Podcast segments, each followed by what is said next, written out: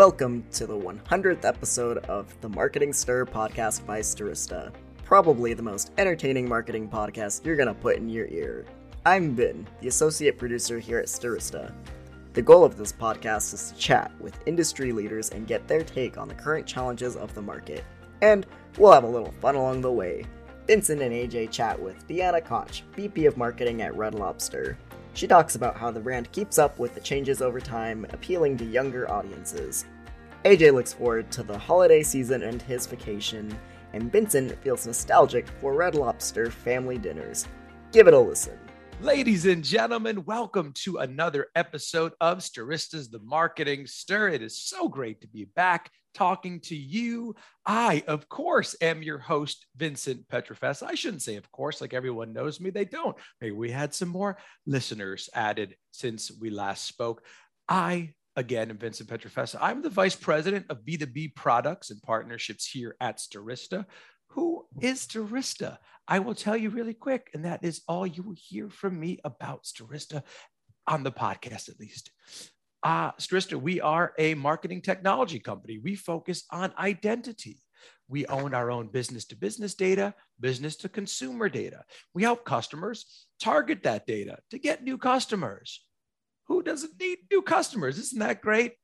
Also, we own our own DSP. So we are sending media display, OTT, connected TV. We can help you reach those audiences. Email me at vincent at stirista.com. That is how confident I am that we can help. I just gave all of our listeners my email address. I won't give you my phone number. I will not give you my phone number. However, my email address is there. The other thing I'm confident about, ladies and gentlemen, I say it every episode, except for one episode when I was flying solo. He abandoned me, ladies and gentlemen, but he is here, ladies and gentlemen, my CEO, my commander in chief, Mr. AJ Gupta. What's going on, AJ?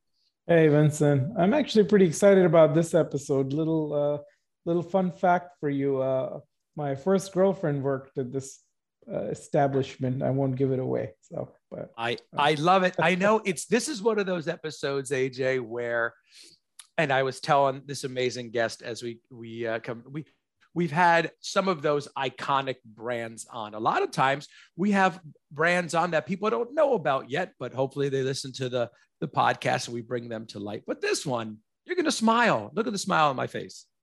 I'm excited. I'm happy.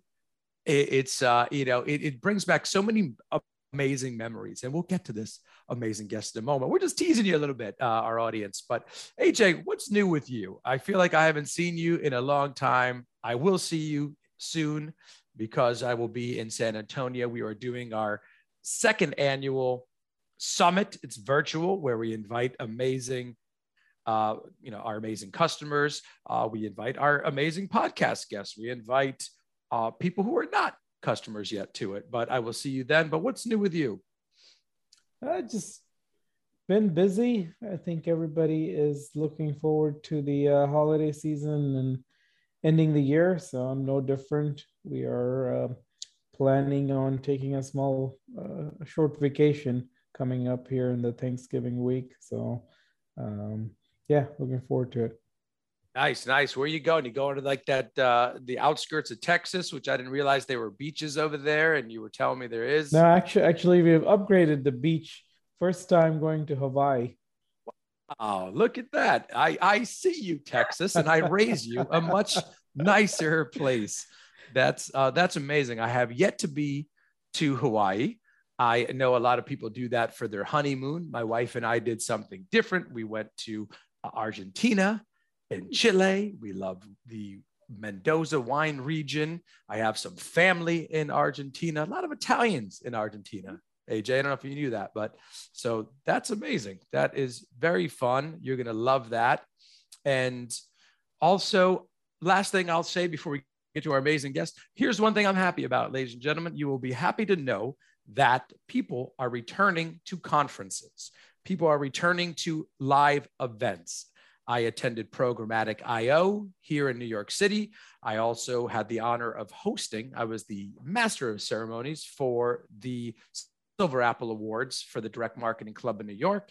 That was at the Edison Ballroom. People are coming back. So I hope that people are going to start making those plans out to conferences. I know I'm looking forward to it, AJ. Yeah, no, I uh, was lucky enough to watch your video. Sorry I couldn't make it out. And uh, I don't like to compliment you, but you killed it.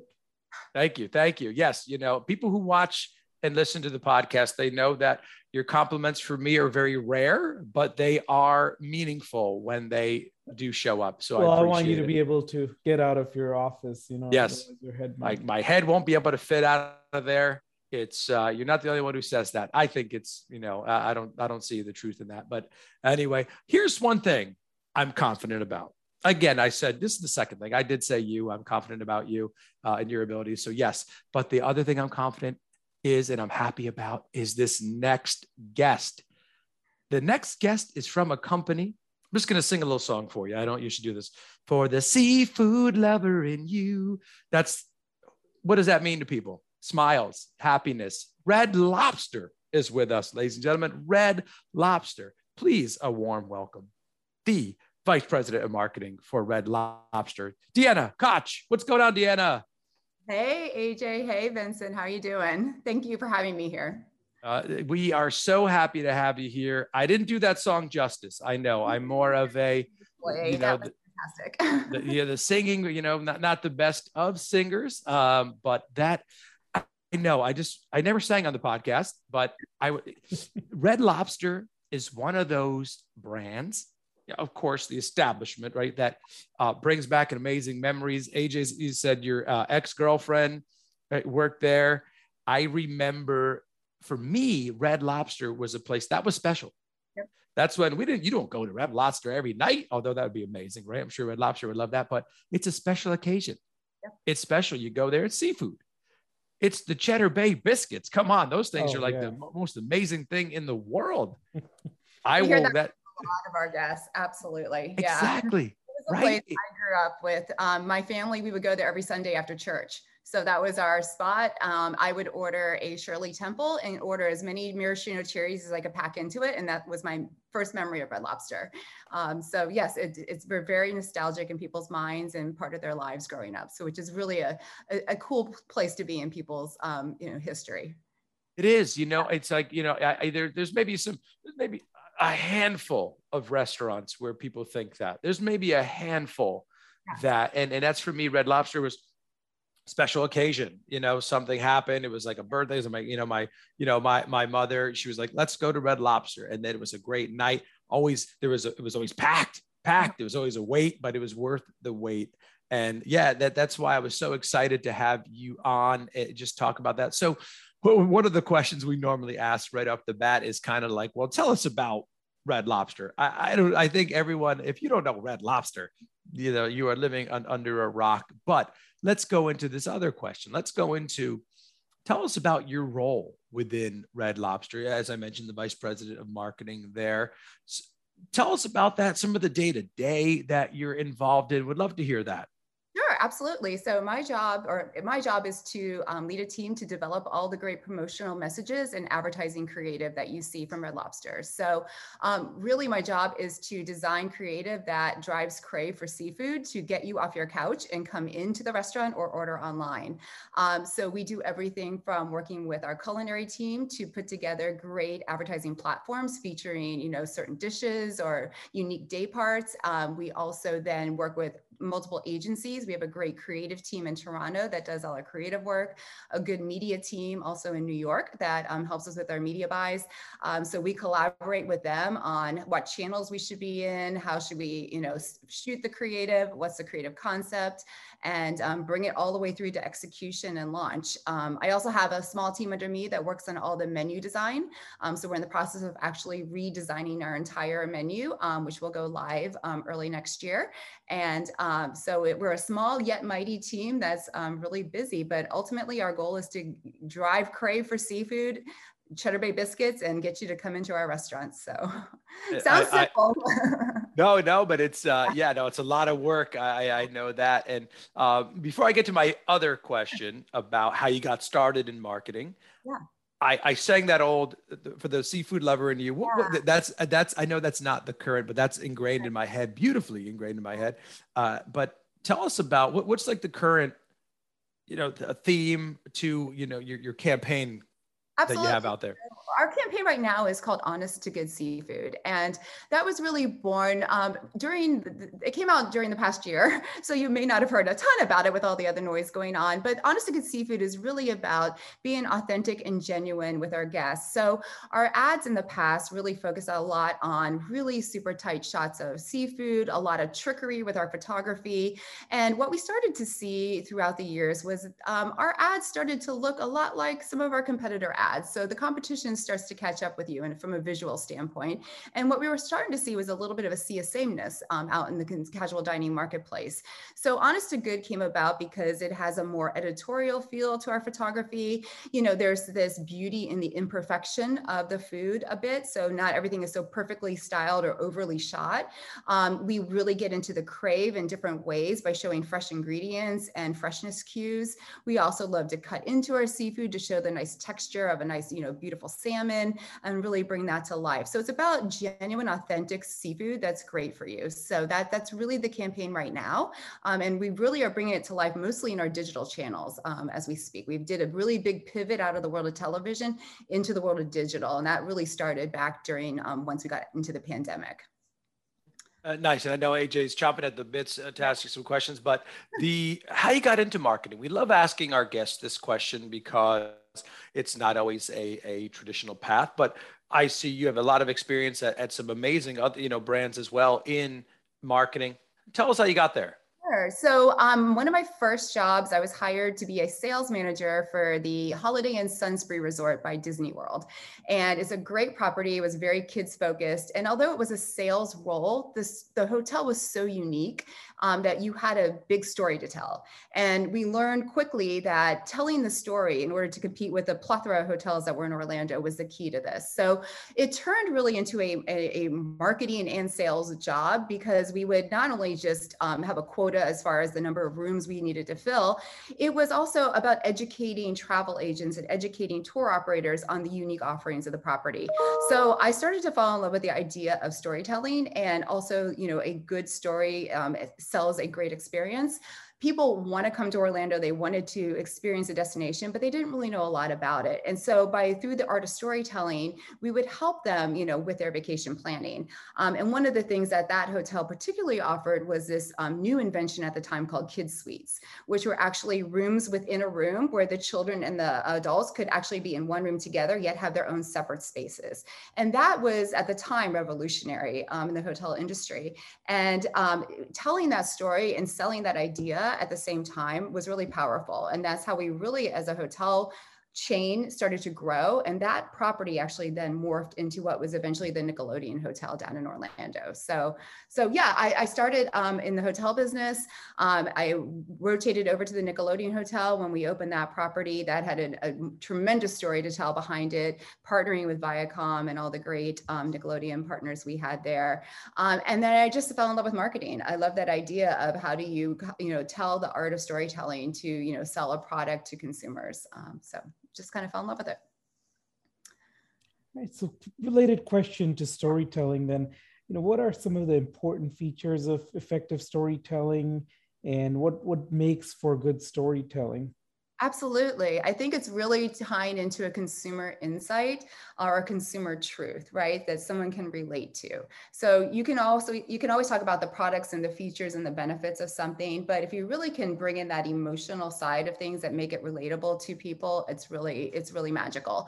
Um, one of my jobs was working for uh, Visit Orlando, and as a director of marketing there, you know, the art of st- storytelling and selling a destination like Orlando is truly magical. People would save their money, you know, for an entire year to come on vacation here. And so they wanted to do it right. So how do you how do you package together, you know, places that have great theme parks and dining and entertainment in a way for families to you know, think about the destination and ensure that they're getting the best bang for their dollar. So um, through the art of storytelling, you know, it's if you've got younger kids and you want to bring out the wonder, the magic, you know, over at Disney, this is what you can do there. If you want to discover animals and, you know, the magic of that, you know, that we have a great partner in our theme parks here at SeaWorld. And also if you're like an adventurer person, you, you know, you get into the heart of like those adventurous and we've got great roller coasters over at Universal. So it's, it's bringing those kind of like truths out into your campaigns um, and bringing them to life so it really connects with the consumer.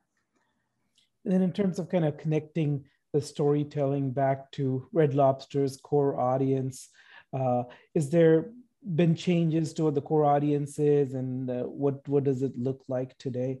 Yeah, so our core audience is um, defined right now as Middle America, um, which is probably no surprise. But I will say Middle America is also kind of split for us as well. We we look at our core guests, and we definitely um, over-index in what we call these quality traditionalists, which are you know older, a little bit higher income. They're you know potentially empty nesters or close to that at this point, and they've been part of our brand for a very very long time. Um, those guests like our traditional food, our traditional classics and they, they look for that and they expect that from us. Um, and they expect a consistent quality of that over the years. But it's surprising, we do have a younger demographic that is finding our brand. And it's really exciting too to start talking to this younger demographic. And um, especially as we've pivoted out of television into a more digital um, media mix, we're really finding cool ways to connect with those guests and um, bring them into the brand, which is really exciting right now for us. And uh, Deanna, I, I, wanted to focus on that because you mentioned some of the changes you made, a lot more digital. Yeah. What, what, are some channels? This being the marketing stir, we love to get the, some of the channels out there that are working for you. Tell us about that pivot, and and what are the channels that you're marketing in currently? Yeah, so just um, one step back, we were a, we used to be a big broadcast TV advertiser. Pre-COVID, we would go into the annual upfronts, and we would have a robust cable television buy that was supported by digital. And then um, we started to make changes to the brand prior to COVID. And when COVID hit, we went dark, um, like a lot of brands did. What we decided to do is pivot to be digital forward. And by by doing so, um, we do we are placing our money into different channels, as you said. We recently completed um, a match market test where we were testing, pressure testing audiences and channels against each other. Um, and what we saw was that there was a lot of um, a lot of emerging channels that were working rather well for us and getting after those younger growth audiences. I would say right now, Facebook is still one of our strongest social channels. Um, so we are in the Facebook, Instagram world. Um, we do um, use a little bit of Twitter. Uh, we also have ventured into TikTok, believe it or not, and that's where it's really exciting to see some of those younger growth audiences respond. Um, we are also in, we go into Pinterest seasonally right now with the holidays coming up. We find that that's a great platform for party platters, gift card messaging, things that are a little bit unique to that platform. And then we still um, do a robust, you know, uh, programmatic buy as well as um, use email marketing. Um, and then as far as online video, um, we are primarily in like a Hulu or a YouTube world um, with six seconds or 15 second ads. We have been layering back in television in a different way. So we're doing some buys through one of our partners where we are on cable TV um, in a very light format. So we're pressure testing the waters of how much we can get back into television right now and how much will, you know, re- show us a good return on investment. So I will say we, we, we have a very diverse mix of channels. Um, social's always been a rather strong channel for us. And what we're trying to learn right now is um, with the reduced budgets that we have, which channels work the hardest for us and are the most effective at this time. So that's it's an evolving thing that we continuously pressure test and watch and learn. Yeah. yeah, thanks for sharing that. I also would think, you know, the, the younger audiences, a lot of the younger audiences, and I, I, I guess I'm, I don't know if I'm still young or not, but I, I feel that because Red Lobster is an experience, it's yeah. the food it's so visual it's such a it, it's such a one person doesn't go to red lobster you go two people you have a family you have a party with people always taking pictures of their food, eh, videos. Eh, eh, I think that would really reign true for for for Red Lobster. But my my question really around that is, what are you noticing with the younger audiences? Are they how are they doing it? It's friends. I remember taking dates to Red Lobster. I remember that was special. I really like someone. It's a Red Lobster moment. Yeah also if it was a special occasion you mentioned after church for you special mm-hmm. occasion with my family. And it was a big thing you know i had a single mom and it was a big deal going to to red lobster you know for for us and and it still is for for people. So talk to me about how you feel the younger audience is is engaging with uh, with red lobster Yeah, so it's really interesting because um, there was this theory that we were doing a really good job talking to our core guests, but um, our core guests will only take us so far into the future. So we needed to start expanding that into younger audiences. Um, but by doing so, we also felt we needed some food that was a little bit more relevant for them. So at the same time, our culinary team was working on more relevant and more value focused foods. So um, back in the summer, we introduced some seafood bowls um, that were delicious. We introduced, believe it or not, a Wagyu bacon cheeseburger that is absolutely fantastic, a crispy cod sandwich that's so big it falls off the bun, and people call it a codzilla. Um, so it was more like handhelds and bowls and value focused yet relevant food, not the big feasts and platters. We still had those, but what we were finding is that the younger audiences were more engaged with that new food. And we did um, we did a really cool thing. We took a we took a food truck to Atlanta and parked it in the middle of Piedmont Park, unbranded completely. And we had some of that new food in that food truck, and we gave it away. And we filmed people's reactions to the food when they found out it was Red Lobster. And it was overwhelmingly positive. I would say 99% of the people coming through had not been to our brand or had not been to our brand in a long time.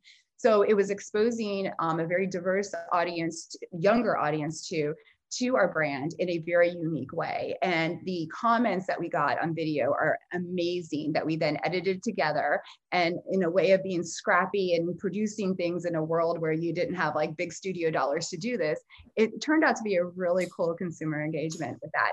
But we learned quickly that the right food to the right audience really works. So then how do you apply that and find the right media channels to put that in? So running this and targeting it correctly in, you know, social, like if it was Facebook and Instagram, we would then target those younger guests. Um, and we would also target people who may not be followers of our brand, but be, you know, have the propensity to come into the brand. So maybe they were um, a Chipotle guest and they were, you know, looking at more fast casual type of guests, looking at the bowls that you would get at Panera or Chipotle. Well, now we have similar things that they would never have thought of about until, you know, they were exposed to it. So that's another way of kind of like kind of getting into like the side part of the competition, not your direct competitors and bringing people into the brand too. Um, so yeah, it worked really well, that activation. And um, like I said, if you can get the right food to the right audience in the right channel, we, we see a lot of magic with that. Yeah. Yeah, one of the uh, first places I went back to when restaurants reopened here in Texas was in uh, Red Lobster, just so I could get my unlimited uh, biscuits there. So it's hard to replicate that through a food delivery. That's uh, right. So, uh, related to the pandemic, obviously, many industries were hit hard, and restaurants probably more so than most. Uh, how did that affect your marketing? And uh, since since the well, I guess we're still in the pandemic, but how has it changed? It's changed uh, com- completely. It's changed. So, um, as I mentioned earlier, you know, we like a lot of our competitors, we just went dark um, because our restaurants were shut down. We were forced to go to an off-premise business. Um, I will say our um, off-premise team and our IT team worked tremendously fast because our off-premise business was not that strong uh, uh, part of our business pre-pandemic. Um, there was a lot of, you know, theories that seafood doesn't travel well, and maybe it's something I don't want to get to go. Um, but we had to change that perception. So quickly, we worked from a technology side, and this is no credit to me, but to the IT team on how we could get make the ordering process easier and safer for guests, so that they could get rapid curbside pickup, you know, fast. Um, from a marketing side, we worked with the culinary team to say, what could we bring together? What was relevant right now? And a lot of things like family meal deals were popular then. So we brought together healthy family meal deals with our salmon bowls or our salmon fillets and different ways of packaging our food together. So it was like one stop shop for mom or dad if they wanted to pick up meals for the family. Um, we focused on that. We also, you know, we stopped all our limited time offers. It just didn't make sense to have those. Those were causing a lot of churn on our restaurants, but also we weren't driving people into a lot of our restaurants at the time. So we really stripped back the core menu and said, this is a moment in time to reset the business. So another team worked on developing some of that new relevant food that I talked about um, and working on that quickly on the side. And then we, from a marketing standpoint and from a communication side, would say, how do we take what's coming off from core that's new and package that together in a way that's relevant and talk about that to our guests? So a lot of focus on delivery, a lot of focus on um, pickup and and with the rapid red curbside pickup technology that we introduced. Um, a lot of focus on those packaged meal deals, um, ways to make it easier for families. You know, we would pulse in free delivery offers or, you know, 10% off or things like that and pressure test just coupons. But you had to stay nimble because the world was changing so fast. Restaurants would start to open when others weren't. It was you know sometimes county by county state by state.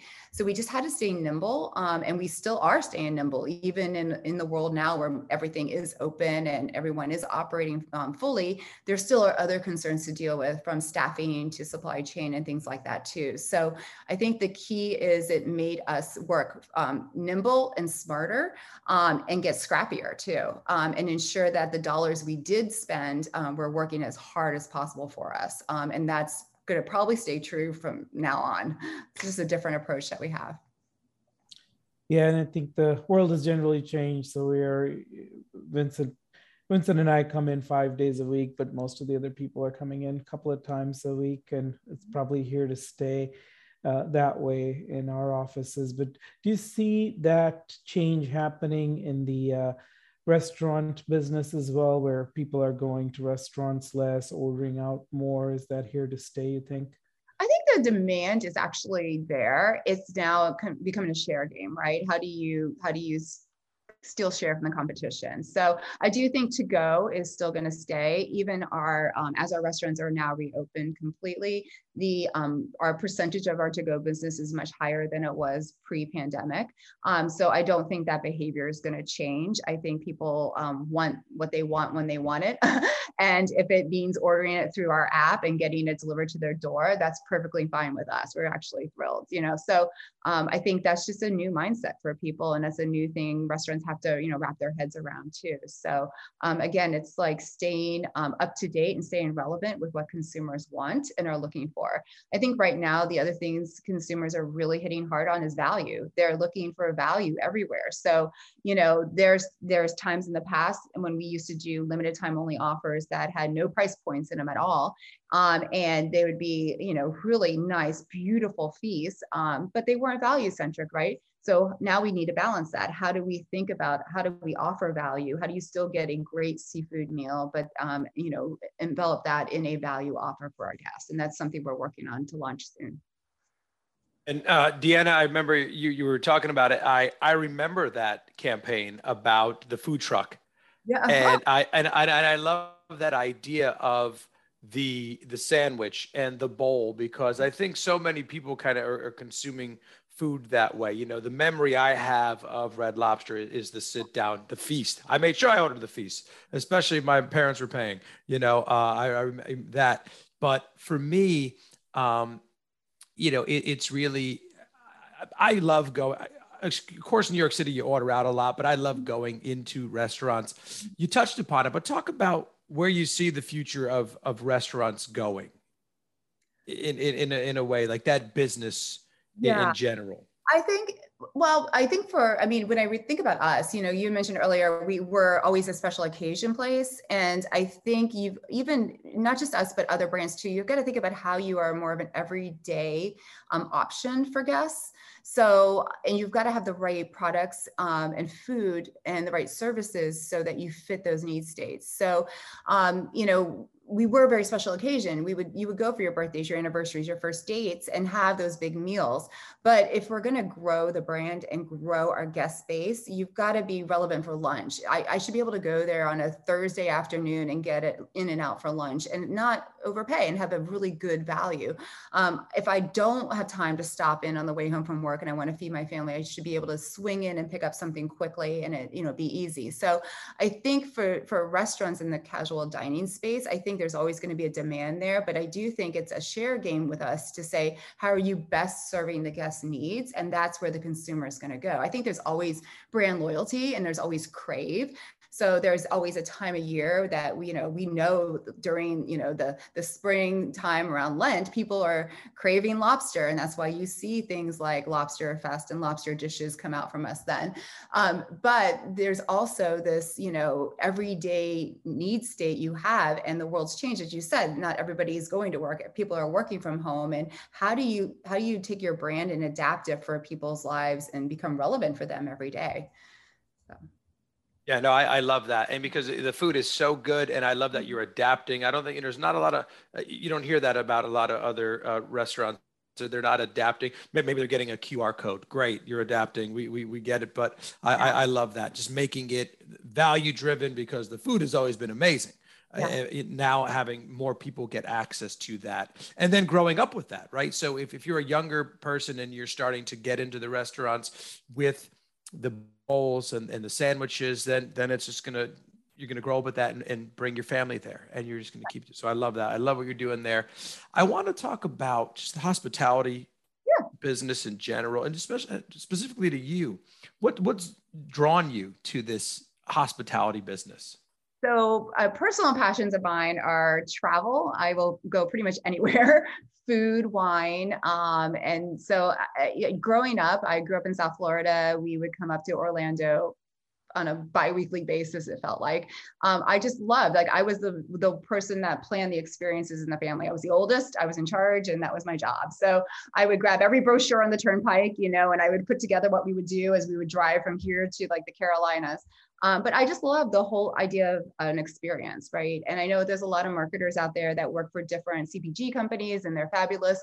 Um, but I remember talking to someone once and she was so excited that she came from, a, you know, she sold bug spray and nothing wrong with that. But I'm like, wow, how do you get excited about that? Like, but when you sell an experience, when you sell a destination like Orlando, or you sell, you know, a hotel experience that's got great stuff for kids and families, or you sell a brand like Red Lobster, or you know, even you know, Olive Garden in the past where I was at, you're selling a family meal and an experience. I feel like there's so much, it's such a richer product to sell. Um, in my opinion, that I feel personally more attached to that than I would um, a certain product or anything. So it just kind of follows my passions personally. Yeah. Dina, can you tell us a little bit more about the uh, work you did on the campaign to integrate Red Lobster in a sea to table story?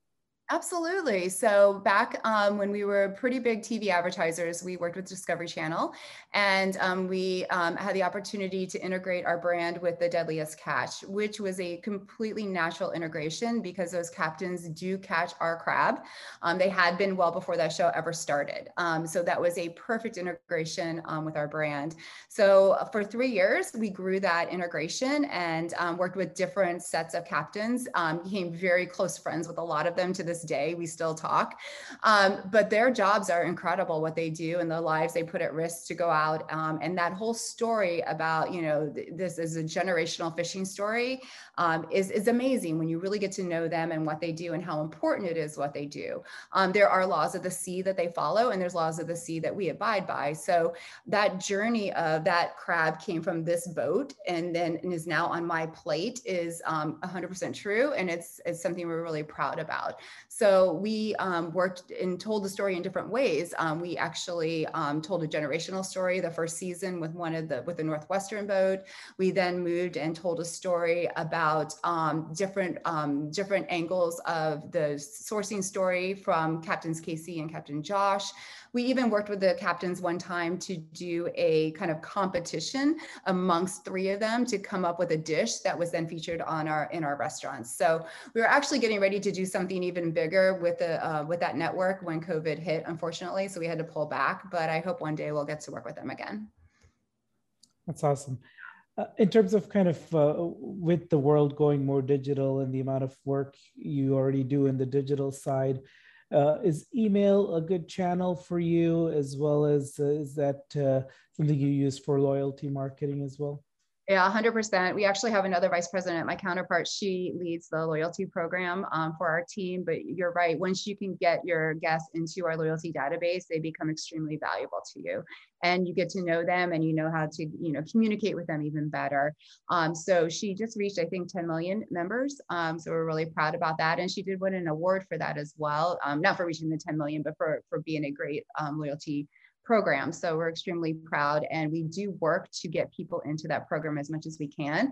There's great, um, it's easy to earn rewards and those rewards are delicious. They're usually appetizers and desserts and different things that we can come up with. So um, we are working, I know she's working on some plans to give some special access to those members, um, which if you are part of that program, you can get. And um, yes 100% i think that is a great complement to a nice media mix is to have that loyalty program supporting it Absolutely, we've had some uh, other uh, organizations on who really, you know, push uh, for for the loyalty program.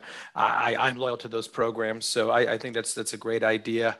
Let's switch gears a little, and I want to ask you our signature question that we ask here on i know she's like wait what are you talking about so so if you've ever listened to the podcast we ask a question especially someone a brand like Red Lobster, someone like you, right? Experience, um, you know, VP of marketing there. LinkedIn, you probably get solicited about 98 times a day from people on LinkedIn. She's like, actually, it's like 3,000. I mean, so many people, but the, we always ask this question What is a message on LinkedIn, Deanna, that resonates with you? That, that says, you know what, let me get back to this person. And then on the flip side, the more fun uh, answer, I think, is what is just a message that you hate, that you never respond to. We've had about almost 100 guests answer this question. then I'm in good company. Yes. okay, so not quite 98, but I'm not exaggerating when I say about 10 to 15 a day which is a lot and it's it's extremely difficult to respond to that. Um, i will say a good one is do you want to be on my podcast? No right that's a good one right? So start a podcast and then you will get deanna on your uh, that'll get her attention. Well don't well, start a podcast. don't start a podcast. and listen it certainly got my attention and i actually did pass it along to our agency. So i mean it's you know it, it is a very smart smart play. Um, I guess a good one is a genuine request. Like I, I wish LinkedIn was what I thought it would be when I first signed up for it. it. Was a great way for your professional colleagues to stay connected, support each other, you know, give out referrals and things like that. Um, almost be like the, you know, the anti-Facebook, but for your coworkers, right? Um, and I thought this is great. And then as you kind of progress in in life and career, you're right. You, it becomes more of this like hardcore solicitation tool. So I think I don't know. It's hard to say. A good one is like a genuine connection. People want to feel like it's um, something that's you know, I, gosh, something that fits with what I'm doing. I get a lot that don't. Um, may may or may not be needed by the brand, but it's, it's an open invitation to explore.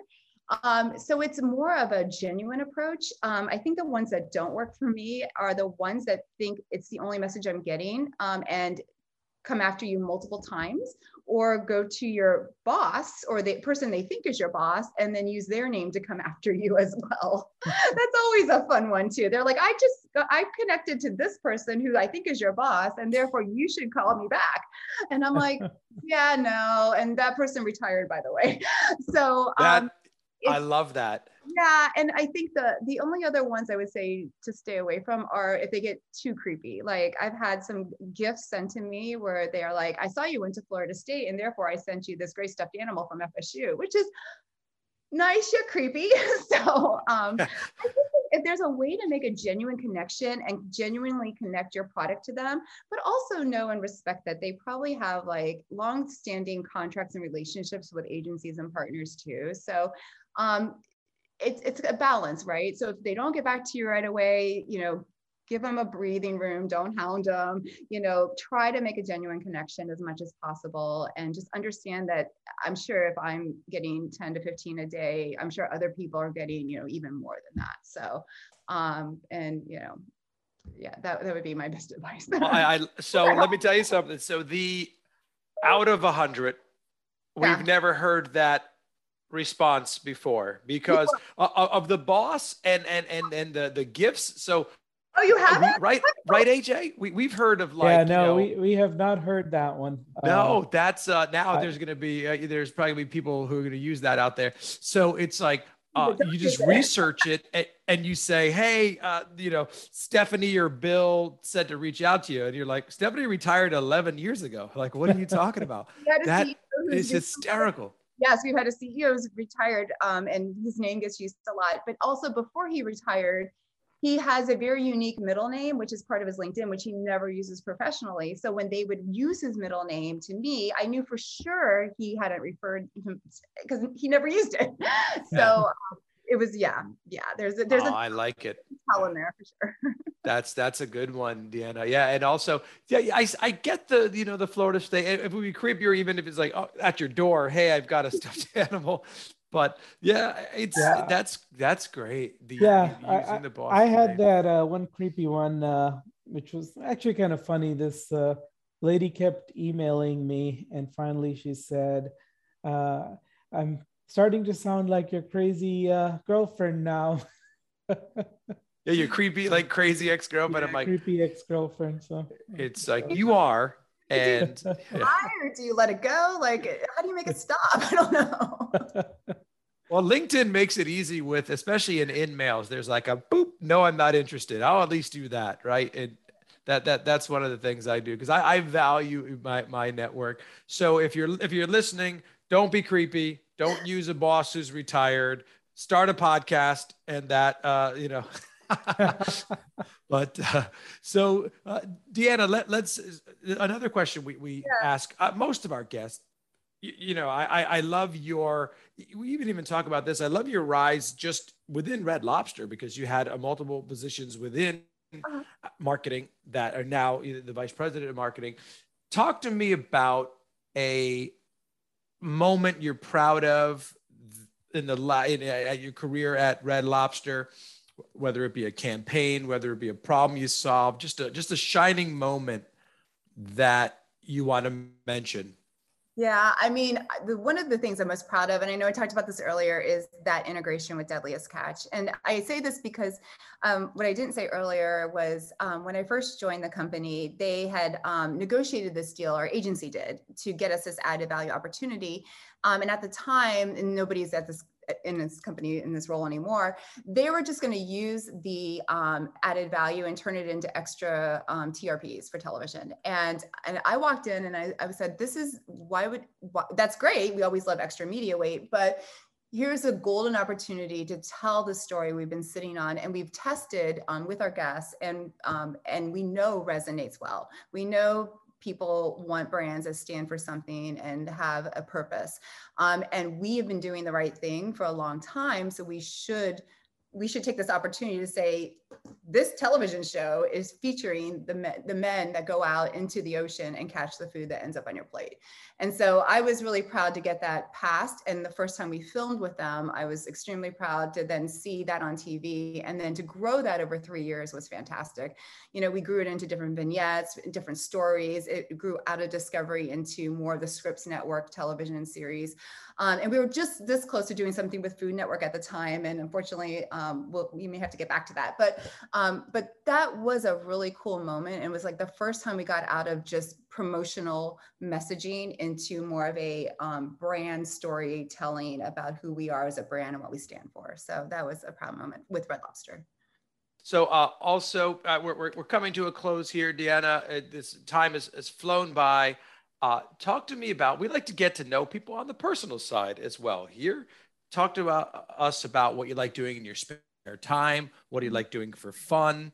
Yeah. Any, anything uh, that you also took on during the pandemic. We always hear those stories. We're like, I bake bread now, and I never used to bake bread. I'm like, that sounds amazing. If it's good, if it's not good, doesn't sound great. But yeah, so my biggest passion is travel. So I um, love to travel, and I think that was the hardest thing to do, not doing during the pandemic, was not travel. But I did figure out ways to still kind of do that. Um, so I just got back from a culinary trip to Maine. I was there last week, and it was amazing. I had never been to Maine before, but I ate a lot of lobster, a lot of oysters, and um, so anything that's wrapped around food and travel is is my jam.